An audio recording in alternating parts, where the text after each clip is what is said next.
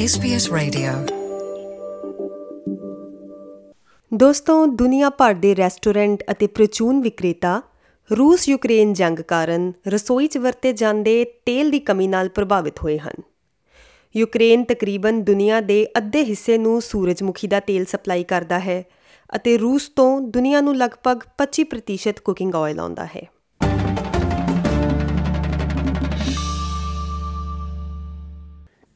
SPS Punjabi ਤੋਂ ਮੈਂ ਸੁਮੀਤ ਕੌਰ ਤੇ ਕੁਕਿੰਗ ਆਇਲ ਦੀ ਕਮੀ ਕਾਰਨ ਖਾਣੇ ਦੀਆਂ ਕੀਮਤਾਂ 'ਚ ਹੋਏ ਵਾਧੇ ਤੇ ਪੇਸ਼ ਹੈ ਇੱਕ ਖਾਸ ਰਿਪੋਰਟ।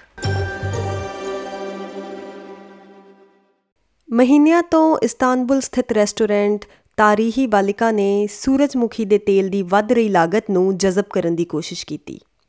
ਦੁਨੀਆ ਦੇ ਹੋਰ ਰੈਸਟੋਰੈਂਟਸ ਦੇ ਵਾਂਗ ਇਹ ਰੈਸਟੋਰੈਂਟ ਮੱਛੀ, ਕੈਲਾਮਰੀ ਅਤੇ ਮਸਲ ਨੂੰ ਤਲਣ ਲਈ ਸੂਰਜਮੁਖੀ ਦਾ ਤੇਲ ਵਰਤਦਾ ਹੈ।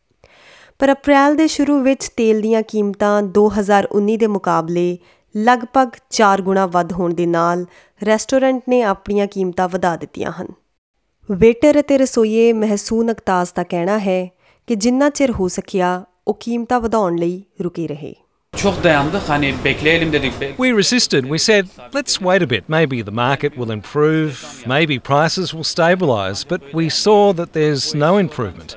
So we increased the prices. That's how we're able to offset costs. ਮਹਿਸੂਨ ਦਾ ਕਹਿਣਾ ਹੈ ਕਿ ਕੁਝ ਲੰਬੇ ਸਮੇਂ ਤੋਂ ਗਾਹਕ ਮੈਨੂ ਨੂੰ ਦੇਖਦੇ ਹਨ ਅਤੇ ਚਲੇ ਜਾਂਦੇ ਹਨ Balık ekmek mesela For the first time this year, we've seen customers turn back after hearing the price of the fish in bread.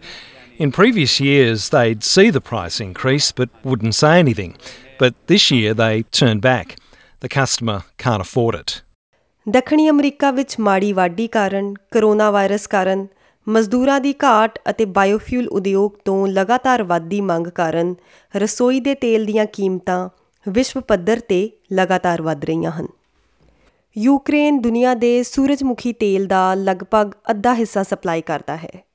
ਪਰ ਯੂਕਰੇਨ ਵਿੱਚ ਯੁੱਧ ਨੇ ਸ਼ਿਪਮੈਂਟ ਵਿੱਚ ਵਿਘਨ ਪਾਇਆ ਹੈ ਅਤੇ ਰਸੋਈ ਦੇ ਤੇਲ ਦੀਆਂ ਕੀਮਤਾਂ ਵਿੱਚ ਵਾਧਾ ਹੋਇਆ ਹੈ। ਇਹ ਗਲੋਬਲ ਫੂਡ ਸਪਲਾਈ ਲਈ ਤਾਜ਼ਾ ਝਟਕਾ ਹੈ। ਅਤੇ ਇੱਕ ਹੋਰ ਵੱਧਦੀ ਲਾਗਤ ਹੈ, ਜੋ ਵੱਧਦੀ ਮਹਿੰਗਾਈ ਦੇ ਵਿਚਕਾਰ ਘਰਾਂ ਅਤੇ ਕਾਰੋਬਾਰਾਂ ਨੂੰ ਪ੍ਰਭਾਵਿਤ ਕਰ ਰਹੀ ਹੈ। ਪਹਿਲਾਂ ਹੀ ਭੋਜਨ ਅਤੇ ਊਰਜਾ ਦੇ ਵੱਧ ਰਹੇ ਖਰਚਿਆਂ ਕਾਰਨ ਸੰਘਰਸ਼ ਚੱਲ ਰਿਹਾ ਸੀ। ਇਹ ਕੀਮਤਾਂ ਵਧਣ ਨਾਲ ਗਰੀਬ ਲੋਕਾਂ ਨੂੰ ਇਸ ਦੀ ਸਭ ਤੋਂ ਵੱਧ ਸੱਟ ਵੱਜ ਰਹੀ ਹੈ। ਯੁੱਧ ਨੇ ਯੂਕਰੇਨ ਅਤੇ ਰੂਸ ਤੋਂ ਅਨਾਜ ਦੀ ਬਰਾਮਦ ਵਿੱਚ ਵਿਘਨ ਪਾ ਦਿੱਤਾ ਹੈ ਅਤੇ ਵਿਸ਼ਵ ਵਿਆਪੀ ਖਾਦ ਦੀ ਕਮੀ ਨੂੰ ਵਿਗਾੜ ਦਿੱਤਾ ਹੈ।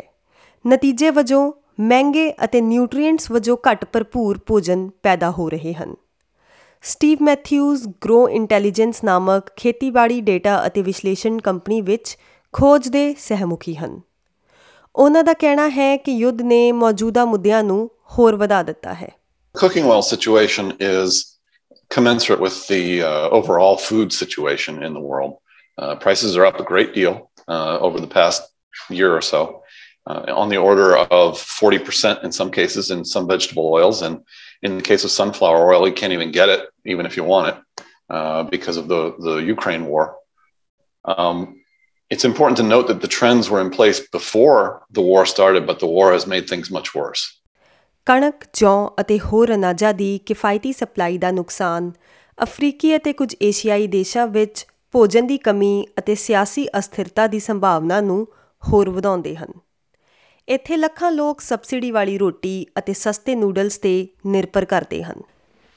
United Nations food and agriculture organisation ਦਾ ਕਹਿਣਾ ਹੈ ਕਿ ਬਨਸਪਤੀ ਤੇਲ ਦੀਆਂ ਉੱਚੀਆਂ ਕੀਮਤਾਂ ਫਰਵਰੀ ਵਿੱਚ ਰਿਕਾਰਡ ਪੱਧਰ ਤੇ ਪਹੁੰਚ ਗਈਆਂ ਅਤੇ ਫਿਰ ਮਾਰਚ ਵਿੱਚ 23% ਹੋਰ ਵੱਧ ਗਈਆਂ ਅਤੇ ਵਿਸ਼ਵ ਬੈਂਕ ਦਾ ਕਹਿਣਾ ਹੈ ਕਿ 2019 ਤੋਂ ਸੋਇਆਬੀਨ ਤੇਲ ਦੀ ਕੀਮਤ ਲਗਭਗ 2 ਗੁਣਾ ਵੱਧ ਗਈ ਹੈ 2019 ਵਿੱਚ ਸੋਇਆਬੀਨ ਤੇਲ ਦੀ ਕੀਮਤ ਪ੍ਰਤੀ ਮੈਟ੍ਰਿਕ ਟਨ, ਜੋ 765 ਅਮਰੀਕੀ ਡਾਲਰ ਸੀ, ਹੁਣ ਮਾਰਚ 2022 ਵਿੱਚ ਔਸਤ 1957 ਡਾਲਰ ਪ੍ਰਤੀ ਮੈਟ੍ਰਿਕ ਟਨ ਹੋ ਗਈ ਹੈ। ਇੰਡੋਨੇਸ਼ੀਆ, ਜੋ ਕਿ ਦੁਨੀਆ ਦੇ ਚੋਟੀ ਦੇ ਉਤਪਾਦਕਾਂ ਵਿੱਚੋਂ ਇੱਕ ਹੈ, ਨੇ ਘਰੇਲੂ ਸਪਲਾਈ ਨੂੰ ਸੁਰੱਖਿਅਤ ਰੱਖਣ ਲਈ ਪਿਛਲੇ ਹਫ਼ਤੇ ਨਿਰਯਾਤ ਤੇ ਪਾਬੰਦੀ ਲਗਾ ਦਿੱਤੀ। ਜਿਸ ਤੋਂ ਬਾਅਦ ਪਾਮ ਆਇਲ ਦੀਆਂ ਕੀਮਤਾਂ 200% ਵੱਧ ਗਈਆਂ ਹਨ। ਅਤੇ ਹੋਰ ਵਾਧੇ ਲਈ ਤਿਆਰ ਹਨ। ਉਧਰ ਤੁਰਕੀ ਵਿੱਚ ਕੁਝ ਸੁਪਰਮਾਰਕਟ ਚੇਨਾਂ ਨੇ ਪੈਨਿਕ ਬਾਏ ਤੋਂ ਬਾਅਦ ਵੈਜੀਟੇਬਲ ਆਇਲ ਦੀ ਘਰੇਲੂ ਖਰੀਦ ਦੀ ਮਾਤਰਾ ਤੇ ਸੀਮਾ ਲਗਾ ਦਿੱਤੀ ਹੈ ਅਤੇ ਜਰਮਨੀ ਦੀਆਂ ਸੁਪਰਮਾਰਕਟਾਂ ਵਿੱਚ ਜਿਹੜੀਆਂ ਸ਼ੈਲਫਾਂ ਤੇ ਸੂਰਜਮੁਖੀ ਅਤੇ ਕੈਨੋਲਾ ਆਇਲ ਆਮ ਤੌਰ ਤੇ ਪਾਏ ਜਾਂਦੇ ਸਨ, ਜਰਮਨ ਖਰੀਦਦਾਰ ਹੁਣ ਉਹਨਾਂ ਖਾਲੀ ਸ਼ੈਲਫਾਂ ਦੀਆਂ ਫੋਟੋਆਂ ਸੋਸ਼ਲ ਮੀਡੀਆ ਤੇ ਪੋਸਟ ਕਰ ਰਹੇ ਹਨ। ਸਪੇਨ, ਇਟਲੀ ਅਤੇ ਯੂਨਾਈਟਿਡ ਕਿੰਗਡਮ ਰੈਸ਼ਨਿੰਗ ਕਰ ਰਹੇ ਹਨ। ਇਮੀਵਤੀ ਨਾਮ ਦੀ ਔਰਤ ਜਕਾਰਤਾ, ਇੰਡੋਨੇਸ਼ੀਆ ਵਿਖੇ ਇੱਕ ਭੋਜਨ ਸਟਾਲ ਚਲਾਉਂਦੀ ਹੈ। ਉਹ ਕਹਿੰਦੀ ਹੈ ਕਿ ਉਸ ਨੂੰ ਖਾਣਾ ਪਕਾਉਣ ਲਈ ਇੱਕ ਦਿਨ ਵਿੱਚ 24 ਲੀਟਰ ਤੇਲ ਦੀ ਲੋੜ ਹੁੰਦੀ ਹੈ।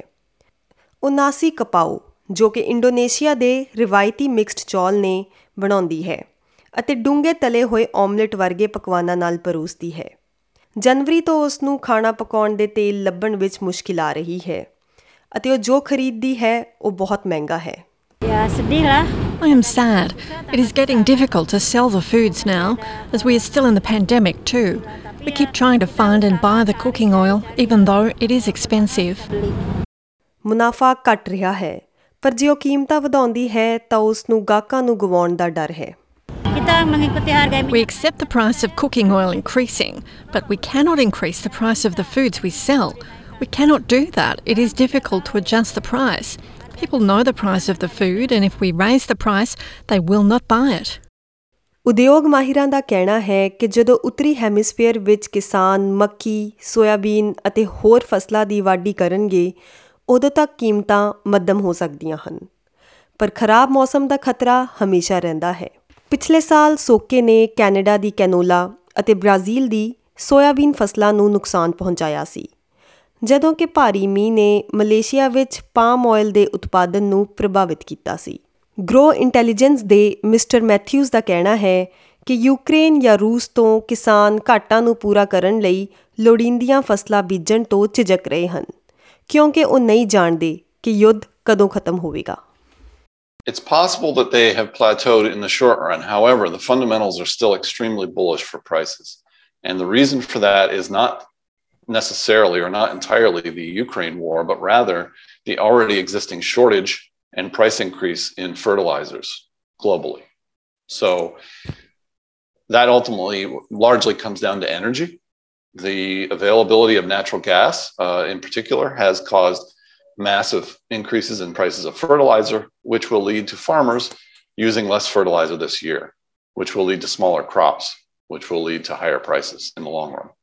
ਇਹ ਸੰਕਟ ਦੇਸ਼ਾਂ ਨੂੰ ਬਾਇਓਫਿਊਲ ਆਦੇਸ਼ਾਂ ਤੇ ਮੁੜ ਵਿਚਾਰ ਕਰਨ ਦੀ ਅਗਵਾਈ ਕਰ ਸਕਦਾ ਹੈ। ਬਾਇਓਫਿਊਲ ਮੈਂਡੇਟ ਬਨਸਪਤੀ ਤੇਲਾਂ ਦੀ ਮਾਤਰਾ ਨੂੰ ਨਿਰਧਾਰਿਤ ਕਰਦੇ ਹਨ, ਜਿਨ੍ਹਾਂ ਨੂੰ ਨਿਕਾਸ ਅਤੇ ਊਰਜਾ ਆਯਾਤ ਨੂੰ ਘਟਾਉਣ ਲਈ ਬਾਲਣ ਨਾਲ ਮਿਲਾਇਆ ਜਾਣਾ ਚਾਹੀਦਾ ਹੈ। ਇੰਡੋਨੇਸ਼ੀਆ ਨੇ ਹਾਲ ਹੀ ਵਿੱਚ 40% ਪਾਮ ਆਇਲ ਆਧਾਰਿਤ ਬਾਇਓਡੀਜ਼ਲ ਦੀ ਯੋਜਨਾ ਵਿੱਚ ਦੇਰੀ ਕੀਤੀ। ਜਦੋਂ ਕਿ ਯੂਰੋਪੀਅਨ ਕਮਿਸ਼ਨ ਦਾ ਕਹਿਣਾ ਹੈ ਕਿ ਇਹ ਉਹਨਾਂ ਸਦਸ ਰਾਜਾਂ ਦਾ ਸਮਰਥਨ ਕਰੇਗਾ ਜੋ ਆਪਣੇ ਬਾਇਓਫਿਊਲ ਆਦੇਸ਼ਾਂ ਨੂੰ ਘਟਾਉਣ ਦੀ ਚੋਣ ਕਰਦੇ ਹਨ। ਇਸ ਦੌਰਾਨ ਖਪਤਕਾਰ ਅਤੇ ਕਾਰੋਬਾਰ ਸੰਘਰਸ਼ ਕਰ ਰਹੇ ਹਨ। ਹੈਰੀ ਨਿਆਜ਼ੀ, ਜੋ ਲੰਡਨ ਵਿੱਚ ਮਸ਼ਹੂਰ ਓਲਿਸ ਫਿਸ਼ ਐਕਸਪੀਰੀਅੰਸ ਦਾ ਮਾਲਕ ਹੈ, ਕਹਿੰਦਾ ਹੈ ਕਿ ਉਹ ਸੂਰਜਮੁਖੀ ਦੇ ਤੇਲ ਦੇ 20 ਲੀਟਰ ਜੱਗ ਲਈ 22 ਪੌਂਡ, ਲਗਭਗ 39 ਆਸਟ੍ਰੇਲੀਅਨ ਡਾਲਰ ਦਾ ਭੁਗਤਾਨ ਕਰਦਾ ਸੀ। ਲਾਗਤ ਹਾਲ ਹੀ ਵਿੱਚ 42 ਪੌਂਡ ਤੋਂ ਵੱਧ ਗਈ ਹੈ, ਜੋ ਲਗਭਗ 75 ਆਸਟ੍ਰੇਲੀਅਨ ਡਾਲਰ ਬਣਦੇ ਹਨ। ਹੈਰੀ ਨਿਆਜ਼ੀ ਦੇ ਕਾਰੋਬਾਰ ਵਿੱਚ ਹਰ ਹਫ਼ਤੇ ਤੇਲ ਦੇ 8 ਜੱਗ ਲੱਗਦੇ ਹਨ। ਪਰ ਜੋ ਚੀਜ਼ ਉਸ ਨੂੰ ਵੱਧਦੀਆਂ ਕੀਮਤਾਂ ਤੋਂ ਵੱਧ ਚਿੰਤਾ ਦੇ ਰਹੀ ਹੈ, ਉਹ ਹੈ ਸੂਰਜਮੁਖੀ ਦੇ ਤੇਲ ਦੇ ਪੂਰੀ ਤਰ੍ਹਾਂ ਖਤਮ ਹੋਣ ਦਾ ਵਿਚਾਰ। ਤੇਲ ਦਾ ਸਟਾਕ ਪੂਰਾ ਕਰਨ ਲਈ ਉਹ ਆਪਣਾ ਟਰੱਕ ਵੇਚ ਕੇ ਨਕਦੀ ਦੀ ਵਰਤੋਂ ਕਰਨ ਬਾਰੇ ਸੋਚ ਰਿਹਾ ਹੈ, ਤਾਂ ਜੋ ਇਹ ਯਕੀਨੀ ਬਣਾਇਆ ਜਾ ਸਕੇ ਕਿ ਉਸ ਦਾ ਕਾਰੋਬਾਰ ਚੱਲਦਾ ਰਹੇ। Are we going to get any? I don't know. Are we going to start trading again with Russia and Ukraine? I don't know. Um, this this I don't know factor is causing huge concerns for our industry. Uh, fish and chips is the na- British national um, um, product, um, the, the, the, the family's favourite dish. Um, we're, we're, we may lose it if it carries on like this. It's very, very scary, and I don't know how our industry, fish and chips industry, is going to cope. SBS news ਲਈ Ariana ਲੁਸੈਂਟੇ ਦੀ ਇਹ report SBS Punjabi ਲਈ ਤੁਹਾਡੇ ਤੱਕ ਲੈ ਕੇ ਆਈ ਹਾਂ ਮੈਂ Sumeet Kaur Facebook ਉਤੇ SBS ਪੰਜਾਬੀ ਨੂੰ ਲਾਈਕ ਕਰੋ ਸਾਂਝਾ ਕਰੋ ਅਤੇ ਆਪਣੇ ਵਿਚਾਰ ਵੀ ਪ੍ਰਗਟਾਓ